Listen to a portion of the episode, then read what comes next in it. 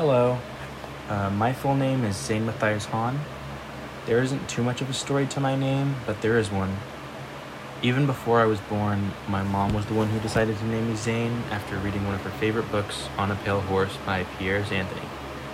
She named me after the main character who became the incarnation of death, whose name was Zane with the exception of an I. My name only has the extra I in it because when I was born, my mom decided that my name would sound stronger with an I and didn't want it to look basic or weak. My mom would have had a similar name to Zane if I was a girl, but she stuck with Zane because I was born a boy. My middle name Matthias was taken from the Bible after a disciple because my mom thought it was a strong and special name that would fit me.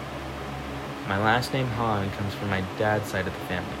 My last name would have been Hernandez if, my, if I got my mom's last name. Personally, I don't like my name all that much, but I do admit it's more unique than other names I've been around.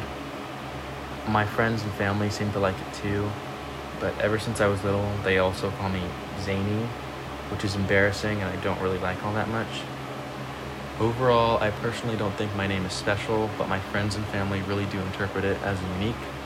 There isn't much else to my name at all. Thank you.